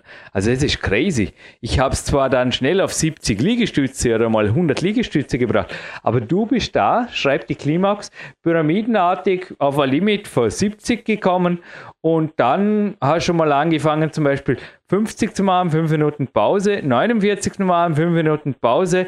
Hey, das erinnert mich fast schon an ein Volumen vom Dmitrii Sharafutdinov, vom Weltcup-Kletterer im Bouldern oder dreifacher Weltmeister im Bouldern, besser gesagt. Also das wird jetzt auch alle Nicht-Kletterer interessieren. Wie kommt man auf solche horrenden Klimmzugzahlen? Also das ist auch ein Trainingssystem, das irgendwie funktioniert hat, weil ich, also ich, ich muss einfach sagen, ich bin da mit siebzehn Jahren irgendwann mit, ja, ich weiß nicht, ob ich jetzt, keine Ahnung, mehr herbringe wie damals, aber so dreißig oder so, denke ich, saubere sind bei mir schon ziemlich slim. Ich denke jetzt einmal mal, ich habe schon länger nicht mehr probiert. Ja, also da, da knüpfst du schon im ersten Punkt an, also sagen wir mal, was, was, ist, was bezeichnest du als sauberen Klimmzug? Sich in die Schulter, ins Schultergelenk hängen? Nee, nee, nicht durchhängen, das halte ich für gefährlich, aber doch halt, ja, ich meine, wir kennen alle diese Klimmzüge, wo man oben nur zehn Zentimeter über die Stange macht oder mit mächtig viel Schwung arbeitet. Also ich drehe jetzt die Frage um, was verstehst du unter einem Klimmzug? Ja, also die, die Art von Klimmzügen, die ich damals trainiert habe, waren, ist halt an so einem, an einem Fingerboard gewesen. Da kommt man ja sowieso schon mal nicht so hoch über die, übers, über die Hand, übers Handniveau drüber wie an einer Stange.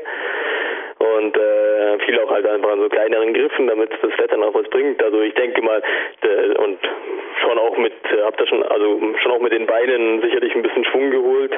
Also wenn ich da jetzt komplett steif, äh, saubere Klimmzüge, die man kommt, fast das Ganze nach unten durchhängen und dann das Ganze nach oben durchziehen, hätte ich keine siebzig geschafft, hätte ich vielleicht dann, weiß ich auch nicht, fünfundvierzig oder geschafft oder sowas. Aber dass ich, dass ich insgesamt so viel, äh, so viel davon hingebracht habe, weil ich habe am Anfang, als ich mir dieses Fingerboard gekauft habe, habe ich erst ein, ein halbes Jahr gebraucht, täglichen Trainings, um überhaupt mal einen Klimmzug zu schaffen. Deswegen ist es ja dann schon erstaunlich, ob ich dann, dass ich dann danach, sei es jetzt irgendwie vierzig, fünfzig oder siebzig Klimmzüge noch irgendwie hingebracht habe. Es war auf jeden Fall nicht unbedingt meine totale Veranlagung, die Kraft. Aber ich hatte, ich hatte keine andere Möglichkeit zu trainieren. Ich hatte nur mein, mein Fingerboard und ich war aber unendlich motiviert, eben auch aus dem, äh, aus der Situation heraus, die du gerade angeschnitten hast, dass ich äh, ansonsten nicht besonders talentiert war für andere Sportarten, zumindest nicht übermäßig, und dann gemerkt habe beim Klettern, dass man mit wenig Gewicht oder bei wenig Gewicht es nicht besonders wichtig ist, ob man jetzt viel Kraft hat, sondern einfach die relative Kraft zählt. Und das äh, hat mich dann, also mit dreizehn, als ich angefangen habe, äh, wirklich dann konsequenter zu trainieren, hat mich das halt einfach sehr, sehr gereizt und ich habe da komplett dafür gelebt, aber ich konnte, wie gesagt, nur irgendwie ein- oder zweimal pro Woche in die Halle, in die Kletterhalle gehen und den Rest war ich sozusagen verdammt, mit meinem mit meinem Fingerboard zu trainieren, und da ich aber jeden Tag trainiert habe, habe ich dann folglicherweise im Jahr wahrscheinlich äh, eine Zeit lang, äh, um das mal zu überschlagen, bei dreihundert am Tag und wahrscheinlich äh, zweihundertfünfzig Tagen da dran, also ja, mehrere zehntausend Klimmzüge gemacht. Und äh, ja, wenn man das das macht, äh, dann kommt man irgendwann auf viele Klimmzüge, aber es ist nicht unbedingt äh, das Einzige, was beim Klettern zählt. Das hat allerdings relativ, relativ gut mein, mein Bizeps-Defizit äh, ausgeglichen. Meine Fingerkraft hatte ich schon am Anfang relativ viel, also einfach so, Fingerkraft ist ja eher statische Kraft, wo man halt blockieren muss, das liegt meinen Muskelfasern anscheinend mehr. Und äh, die, aber alles, was so dynamisch war, speziell Schnellkraft, Sprints und solche Sachen konnte ich gar nicht und demzufolge auch am Anfang keine Klimmzüge. Aber das habe ich da damit auf jeden Fall bekämpft und äh, auf ein ganz erträgliches Defizit gebracht, was so was so einarmig, wenn man, wenn man mal irgendwo einen einarmigen Klimmzug machen muss in einer schweren Route, dann kriege ich ihn inzwischen hin zur Not. Aber ja, ich konnte da konnte da nicht nichts anderes machen wirklich. Ich habe nicht so nah an der Kletterhalle gewohnt und hatte kein, keine Möglichkeit, mich da selbst hinzubewegen, konnte mich da nur fahren lassen. Meine Eltern wollten mich da auch nicht jeden Tag hinbringen. Insofern habe ich da dann einfach sehr viele Klimmzüge gemacht und dann irgendwann mal auf siebzig, wenn auch jetzt sicherlich nicht äh, nach allen Normen äh, nicht alle Normen erfüllende Klimmzüge geschafft. Aber ich habe das dann eigentlich komplett aufgehört und nie mehr trainiert. Und ich wüsste das auch überhaupt nicht, wie viele Klimmzüge ich noch könnte. Letztes Jahr habe ich, hab ich mir mal dann in der Not, weil mein, mit dem neugeborenen Kind, der ich dann gar keine Zeit mehr hatte zum Klettern, habe ich dann nochmal mit, mit Zusatzgewicht, mit fünfundzwanzig Kilo Zusatzgewicht habe ich es noch auf zwanzig gebracht. Und dann hat man aber auch gemerkt, dass man, da, dass man sich da sehr schnell spezifisch verbessern kann. Hat da irgendwie mit zehn angefangen und nach einer, nach einer Woche oder so war ich dann bei zwanzig, aber auf die Kletterleistung hat sich nicht ausgewirkt. Ich bin eher inzwischen der Fan davon, spezifischer fürs Klettern zu trainieren und wenige so äh, wenige so Zusatztrainings, die jetzt von den Bewegungen her und so gar nicht so viel mit Klettern zu tun haben, zu machen. Also da drücke ich mich eher drum. In einem Kraftraum war ich noch nie in meinem Leben zum Beispiel. Und Einarmige, ein, zwei, drei oder was? Weil Bizepsschwäche bezeichnest du hier als deine Schwäche in Klimax und naja, da werden jetzt ja viele Zuhörer sich denken, naja, die Schwächen möchte ich haben, die der Bermin da von sich gibt.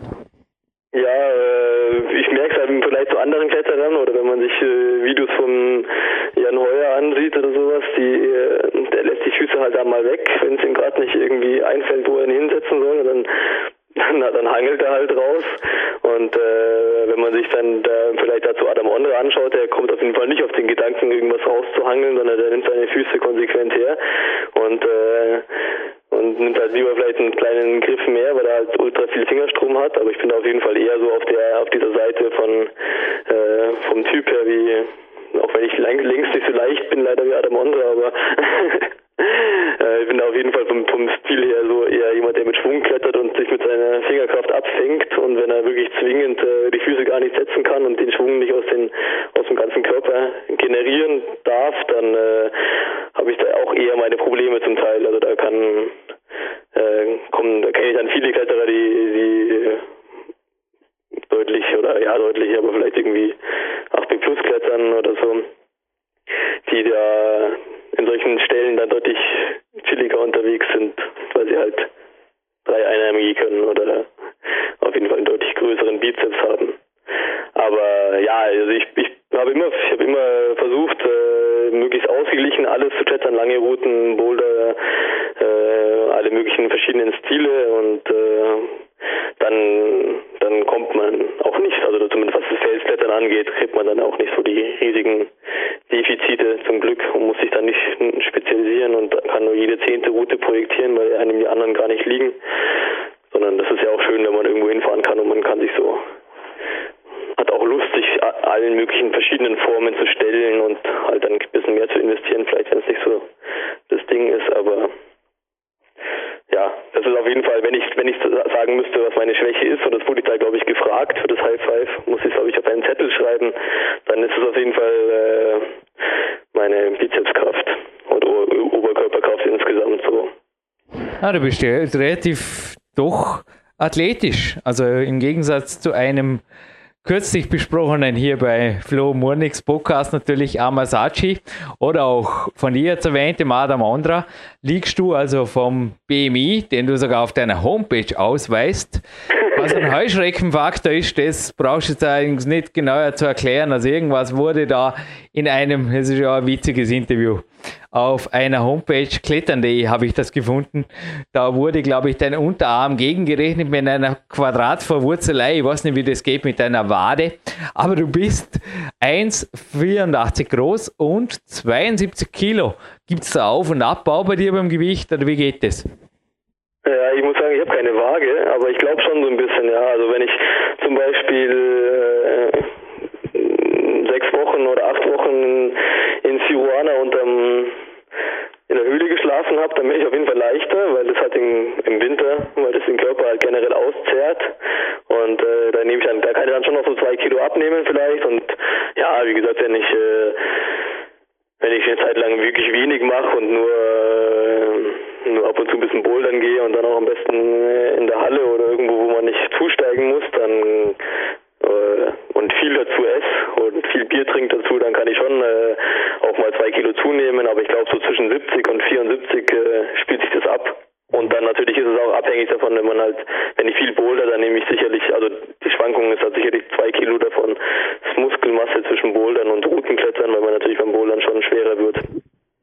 Aber ja, insgesamt äh, bin ich, war ich früher immer so im Vergleich zu anderen Klettern schon ziemlich leicht, aber inzwischen gibt es halt einfach noch leichtere. Umso mehr Leute, äh, da umso mehr Jugendliche und Kinder das Klettern versuchen und äh, rekrutiert werden, umso mehr wird das halt auch da in die Richtung hinlaufen, dass halt dieser Typ von sehr leicht, trotzdem noch guter Kraftveranlagung, äh, sehr langen Beinen, äh, schmalen Schultern und so, und da halt dann dominant wird, so wie es in vielen Sportarten ganz bestimmte Physiognomien enorme Vorteile haben. Und äh, klar, ich meine, Adam Ondra ist so groß wie ich und trotzdem schafft er es irgendwie, fünfzehn Kilo leichter zu sein. Also ich frage mich, also vielleicht hat er sicherlich noch ein bisschen weniger äh, Unterhautfettgewebe, Körperfett als ich, vielleicht, also nehme ich mal an, aber ganz viel ist ja auch der Körperbau und da denke ich mir dann schon, also ich bin schon sehr schmal gebaut eigentlich und äh, ja, wenn man dann nochmal irgendwie zehn Kilo über den Körperbau einsparen kann bei der gleichen Größe, ist das schon krass auf jeden Fall, ja. Aber da kann man halt auch nichts dran ändern. Auf achtundfünfzig Kilo kann ich mich auf jeden Fall nicht runterhungern. Also da sehe ich dann nicht besonders gut aus danach. Ich wollte gerade sagen, Amasachi ist zum Beispiel auch fünf Kilo schwerer wie meine Wenigkeit. Und ich glaube, ich würde mit neunundvierzig Kilo auch nicht wirklich jetzt. Oder ich glaube, ich müsste sogar acht oder siebenundvierzig haben. Ich habe das noch gar nicht ausgerechnet, weil er ist ja drei Zentimeter größer wie ich. Würde auch nicht mehr wirklich gut ausschauen, ja. Aber gut ausschauen und siebzig hast du gerade erwähnt. Würde auf jeden Fall was, was dir vielleicht auch gefallen würde. Und ich spanne jetzt gerade den Bogen nochmal weit, weit. Jetzt aufgepasst, Bermin. Und zwar, es liegt vor mir nicht nur ein Klimax-Magazin, sondern jetzt wird spannend, eine Flugrevue. Und tatsächlich, hey, ich darf jetzt mal ein paar Zahlen präsentieren. Da wurde ein Airbus, ein A drei achtzig ausgeliefert. Und zwar nicht einer, sondern gleich hundert. Insgesamt jetzt per April zweitausenddreizehn und der wird zum Beispiel vierhundertdrei Komma neun Millionen Dollar kosten. Denn tatsächlich ist da auf der Auslieferungsliste ein Privatexemplar ausgeliefert worden, soweit ich weiß, nach Saudi-Arabien. Also ein Schnösel eines Ölscheichs hat da ein fliegendes Palästchen sich bauen lassen, das derzeit von Airbus ausgebaut wird. Aber ich dachte, was für dich in der Schweiz vielleicht viel praktischer wäre, wäre zum Beispiel der neue Eurocopter E C hundertfünfundsiebzig. Weil da wurde auf der Heli Expo zweitausenddreizehn in Las Vegas jetzt vorgestellt und gleich in Dutzenden bestellt. Und der kostet genau siebzig Millionen Euro. Klingt doch lässig, nicht? Also, worauf die Frage abzielt. Bermin und das Finanzielle, denn ich habe da auch einiges gelesen, auch deine Ziele in der Klimax, wenn ich jetzt da wieder ins andere Magazin schweife, da ist dein Nummer eins Ziel oder auch eines deiner wichtigsten Ziele, genau dasselbe wie meines, am besten ein Leben lang keinen hundert Prozent Job annehmen zu müssen oder zumindest, glaube ich, keine Arbeit zu tun müssen. Ja, wenn man es halt muss, oder wie geht's dir? Weil ich glaube, ich habe da auch was gelesen von einem Gastronomiejob, der ähnlich war wie bei mir. Der Sachbearbeiter im Büro, der hat da zu einer recht einvernehmlichen Lösung, hat es bei mir lästig geheißen, aber ja, im Endeffekt hat es einfach dazu geführt, dass ich den Job an den Nagel gehängt habe und gesagt habe, so geht das nicht, dass ich jetzt bis zur Pension warte und quasi mit acht bis neun Stunden Arbeit pro Tag und fünf Wochen Urlaub im Monat und alles so nach Vorschrift, das gefiel mir einfach nicht. Und ich glaube, du verzichtest auch lieber auf den Eurocopter oder auch nicht. Kannst du natürlich auch sagen, ja, gib mir die Adresse, die wir gleich bestellen, wo ist der Klick-Button und bist dafür ein freier Kletterer. Oder wie darf ich, sorry für die multiple Frage, wie darf ich das Thema Bermin, finanzielle Lebenszukunft, Lebenssicherheit und berufliche Zukunft auf den Punkt bringen? Ja, also ich muss sagen, mein, mein Job da in der Bar, wo, den du irgendwo rausgezogen hast, der, das war natürlich nicht, nicht meine Lebensvision äh, sozusagen, Option, sondern das war, das war halt ein Studentenjob. Der war im Übrigen ganz absolut unvereinbar mit Schwerklettern, weil man so viel Alkohol trinken musste, wenn er noch irgendwie einigermaßen amüsant sein sollte. Aber das war, das war sicherlich keine, keine Möglichkeit, Option für, für mein ganzes Leben. Aber generell bin ich natürlich, ja, bin ich da sehr da, dahinter, nach wie vor, das mir irgendwie so einzurichten, dass ich halt, äh, ja, nach, nach wie vor das, das Klettern wirklich leben kann und äh, nicht nur in, in, in sechs Wochen Urlaub pro Jahr hinein. hineinpressen muss und, äh, und ähm, am Wochenende, sondern äh, ich bin da, also ich habe eigentlich auch gar nichts dagegen, wenn mich die Sachen interessieren und ich das gerne mache, so wie zum Beispiel dieses, diesen Bildband, den wir da gemacht haben, da auch viel Zeit in zu investieren und auch Arbeit zu investieren und Energie vor allem. Aber generell ist es, äh, ja, ist es natürlich wahrscheinlich der Traum von vielen Kletterern, dass sie halt, äh, ja, vielleicht, vielleicht eine halbe Stelle haben maximal, um, äh, um irgendwie ihren Lebensunterhalt zu bestreiten und äh, nach Möglichkeit den Rest der Zeit, Zeit um, um klettern zu gehen oder um reisen zu gehen oder vielleicht so wie ja viele, viele Kletterer in Spanien oder äh, in Frankreich oder in Tschechien auch leben, die halt viel Saisonarbeit machen und dann, dann am Block halt viel Arbeit und dafür danach dann reisen gehen können. Äh, das ist ja sicherlich, sicherlich ein Traum von, von vielen unserer Kollegen und äh, ja, ich bin eigentlich... Ja, ich bin, zum Teil kann ich mich halt vom Klettern und äh, so ein bisschen Artikel schreiben und Sachen wie diesem Buch, kann ich mich da zum Teil, äh, sagen wir mal, über Wasser halten. Für Schweizer Verhältnisse ist das sicherlich nicht viel, nachdem die Verträge auch nicht in der Schweiz, äh, ich die nicht in der Schweiz habe, sondern äh, in, in der E U zum Großteil. Äh, ist es auch mit dem derzeitigen Frankenkurs natürlich nicht besonders günstig, seine Euros zu importieren in die Schweiz und dann hier auszugeben. Da bleibt nicht so viel davon, aber ja, für für, mein, für nach meinen Master, der dann in, in, in einem knappen Jahr werde ich den fertig haben, habe ich hätte ich natürlich schon, werde ich auf jeden Fall den Versuch starten, da eine Zeit lang mit äh, ja mit, mit professionellem Klettern und äh, und Fotografieren und solchen Sachen das auf jeden Fall mal zu versuchen. Also versuchen sollte man es auf jeden Fall und dann kann man immer noch feststellen, dass es vielleicht nicht das ist, was äh, was man sein Leben lang machen will, weil man wahrscheinlich mit weniger Geld und wahrscheinlich etwas mehr Stress lebt, so als verglichen mit so einem äh, Angestelltenjob hier in der Schweiz, wo man ja dann doch äh, ja für europäische, deutsche und wahrscheinlich auch österreichische Verhältnisse schon immer ziemlich viel Geld verdient und natürlich für französische und spanische enorm viel Geld verdient. Äh, so viel verdient man da sicherlich nicht als als als Freischaffender und als äh, als Kletterer sowieso schon gar nicht, mal von ein paar Ausnahmen abgesehen, die damit vielleicht wirklich viel Geld verdienen oder zumindest einigermaßen viel Geld. Aber ähm, ja, ich bin da bin da auf jeden Fall motiviert, das zu probieren und äh, ja, wenn man mal Fuß fasst, auch so was das Fotografieren und, und Schreiben und sowas angeht, dann ist, da muss man sich halt einfach auch die Zeit nehmen können, ein bisschen bekannt zu werden und äh, Kontakte zu knüpfen und dann kann man danach dann immer noch entscheiden, ob man das, zu wie viel Prozent man sozusagen seinen Lebensunterhalt damit bestreiten will.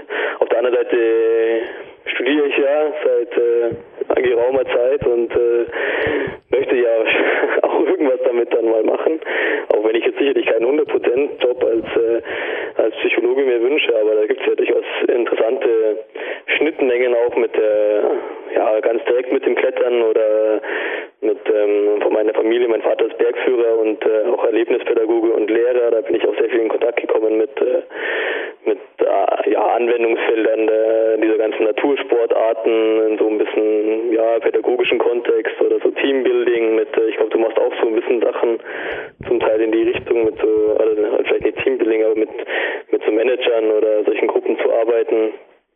Das ist auf jeden Fall eine, eine interessante Facette der, der Psychologie auch und Sportpsychologie sicherlich auch, äh, ist auch sehr interessant und da, da werde ich nicht nach dem, nach dem Studium nicht alle Türen zuschmeißen und sagen, das mache ich, werde ich nie wieder anrühren in meinem Leben und ich habe das nur gemacht, damit ich jetzt ein Diplom verliehen bekomme, sondern da werde ich sicherlich auch immer die Augen offen halten, in die Richtung gehen, aber ja, mein, mein Einkommen, mein, mein Auskommen, sagen wir es mal so, wird sich in den nächsten Jahren sicherlich nicht aus äh, einer einzigen äh, Quelle eines hundert Prozent Jobs hier irgendwo in der Schweiz ähm, zusammensetzen. Allein schon auch, weil man natürlich, wenn man ein Kind hat und die Frau dabei ist, die Freundin dabei ist, Medizinerin zu werden, man sich auch keinen hundertzwanzig Prozent Job suchen sollte, weil sonst hat, das, sonst hat der Nachwuchs keine Eltern, sondern man muss sich halt irgendwie betreuen lassen, aber die Mediziner sind ja sehr, sehr überzeugt davon, dass man auf jeden Fall unter hundert Prozent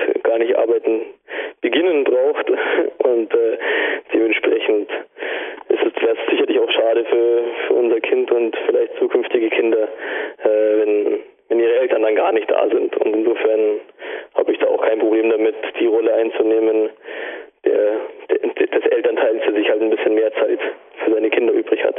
Ein bisschen mehr Zeit zum Nachdenken ab und zu. Womit man eventuell auch was für die Menschheit beitragen kann, was einem dann so richtig Spaß macht. Denn ich hatte tatsächlich schon kletternde Manager hier, aber natürlich auch Leistungssportler anderer Sportarten, speziell auch in anderen Kraftsportarten oder auch bei ganz normalen Freizeitsportlern oder sogar bei Burnout-Leuten. Da habe ich sie dorthin geführt. Sorry übrigens vorher für das Störgeräusch, aber ich habe gerade schon, weil wir haben jetzt wirklich die längste Kletter-Interview-Sendung der PowerQuest C C Geschichte zu Tape gebracht, oder zu Digital Tape gebracht, lieber Bermin. Ich habe mir den M P drei Player ausgesteckt und gehe jetzt auf jeden Fall ans Olympiazentrum hinterher in einem Wald spazieren und ja, wenn du erlaubst, ich habe ja auch heute Samstag zum Beispiel, du hast es gemerkt, brav die Hausaufgaben gemacht, weil ich mich riesig gefreut habe auf das Interview. Ein anderer würde jetzt sagen, hey, der Reis arbeitet sogar am Wochenende und ich sage einfach, ich habe einfach einige Hobbys neben dem Klettern und die teilweise auch, also die PowerQuest C C gehört zum Beispiel nicht dazu, die ist eher sogar in Minus posten, aber die sogar ab und zu ein bisschen ein Plus aufs Konto bringen und ich habe lieber kein Auto, geschweige denn ein Hubschrauber, und ich wüsste nicht, was mit der A drei achtzig soll. Und dafür ein Leben, dass ich für den Sport leben kann. Und ich kann dich, Bermin, jetzt nur motivieren. Ein bisschen älter bin ich wie du. Ich werde dieses Jahr siebenunddreißig. Ich kann dich nur motivieren. Geh deinen Weg und ich bin mir sicher, dass du auch in einem der teuersten Länder der Schweiz, also im Endeffekt können wir auch nicht sagen, wenn du es dort schaffst, schaffst du es überall. Also ich kann nur sagen, Bermin, go your way of climbing, living. Ist das okay? Ja, super. Das finde ich sehr motivierend. Das ist immer schön zu hören von, man, es gibt nicht so viele ältere Leute, die sagen, was du jetzt gerade gesagt hast, sondern oft ist es so, ja, aber man muss schon auch sein Geld verdienen und seinen Unterhalt. Und das ist, finde ich immer, habe ich auch ein paar schon getroffen, finde ich immer sehr ermutigend, Menschen, die abwechslungsreichere Biografien haben und auch jüngere Leute dazu motivieren, in die Richtung zu gehen. Das ist immer was sehr Schönes, finde ich. Und hoffe jetzt mit älteren Leuten hast du nicht mich gemeint, sondern alle anderen, die halt einfach das Gegenteil beantwortet. Nein, du bist echt, du bist so lange jung, wie du dich auch von der Masse und auch von der Arbeit fernhältst. Sorry, es ist einfach so. Also zu viel Arbeit macht dich einfach alt. Wir hatten schon mehrere Studiogäste hier, wir haben Sven Albinus, der einfach auch sagt, mehr wie halbtags arbeiten ist einfach gesundheitsschädlich und ich sage einfach zu viel Stress, zu viel Arbeit. Das ist einfach das Erste, das dich alt macht. Und schau einfach, dass die Arbeit sich in gesunden Maß hält und dann passt auch der Rest. Und jemand, der das übrigens auch super hinkriegt, das ist der Mann, der den Big Days Soundtrack nicht nur komponiert, sondern auch also gespielt und abgemischt hat, arrangiert hat, der Arrangeur des Big Days Soundtracks, Marc Protze. Sollte schon mal Musik für deine eigenen Videos brauchen. Also ich lasse dir auf jeden Fall die Big Days D V D und als Digitalprodukt noch den Soundtrack zukommen. Weißt du auch, wo du dich hinwenden kannst. Also die Adresse von Marc zum Beispiel liegt auch in der Redaktion vor. Auch hier war übrigens schon mehrfach hier auf PowerQuest.cc, also Marc Protze aufsuchen. Das ist also auch im Fall eines Künstlers, der einfach auch nebenbei ziemlich was im Leben runterreißt, der einfach auch bouldert und eine Band hat und dennoch kein hundert oder hundertzwanzig Prozent Job, denn ich glaube, da bleibt einfach schon allein viel zu wenig Zeit für Kreativität und ja, auch für die Spontaneität und ich glaube, die darf in deinem Leben, Bermin, die erste Geige spielen und ich bedanke mich in aller Form für dieses Interview und lasse dir jetzt gerne noch die letzte, einigen wir uns auf eine Minute oder zwei. Also, leg los. Wem darfst du Danke sagen und wofür noch ein wenig jetzt natürlich die P R-Trommel rühren. Wir bleiben werbefrei, aber leg los, Bermin. Ja, natürlich äh, muss ich da an erster Stelle meinen Sponsoren Edelrid und Mayday, wie sie ja schon erwähnt wurden, danken, aber natürlich äh, hat mich äh, zu diesem zu diesem schönen Sport und damit verbundenen sehr schönen Leben auch in erster Linie meine Familie, meine Eltern gebracht, mein Vater, der der Bergführer ist, aber auch ganz viel meine Mutter, die mich äh, sehr viel dahin gefahren hat in die Hallen, mehr als eher, muss man sagen, in die Kletterhallen und zu Wettkämpfen am Anfang und äh, natürlich auch meiner meiner eigenen kleinen Familie, meiner Freundin Jan, die äh, da wirklich mir sehr, sehr gut immer versucht, den Rücken frei zu halten, äh, mich immer wieder filmt, auch sehr viel Spaß daran gefunden hat. Meinem meinem Kleinen, dem Roich, äh, dem kann ich auch schon ein bisschen danken, dass er zwar sehr aktiv, aber auf jeden Fall nicht so anstrengend ist, dass man jetzt äh, gar nicht mehr schlafen würde. Und äh, natürlich meinen ganzen vielen Freunden, die ich beim Klettern kennengelernt habe, mit denen ich äh, viele Reisen gemacht habe und äh, viel hier in der Schweiz und in, in Deutschland geklettert bin und ja, die ich immer alle wieder sehr gerne, leider manchmal etwas seltener, aber sehr, sehr gerne immer wieder sehe und treffe am Fels und äh, auf irgendwelchen Reisen. Und äh, genau, die mir das alle auch ermöglichen, dass man ja, dass man nach wie vor so schön träumen darf von, äh, von einem abwechslungsreichen, kreativen Leben mit jeder Menge Klettern. Danke. Danke, Bermin. Du darfst es nicht nur träumen, sondern leben, genau wie ich. Und aus einem X X X X L-Podcast verabschiedet sich Jürgen Reis und der Bermin Bärtle. Ciao. Ich wünsche allen Zuhörern viel Spaß beim Nachdenken, beim Sporteln und beim Träume realisieren. Ich glaube, es war genug Stoff drin und danke. Ich bin jetzt auf jeden Fall aus dem PowerQuest C C Studio raus und am Weg an die frische Luft. Danke.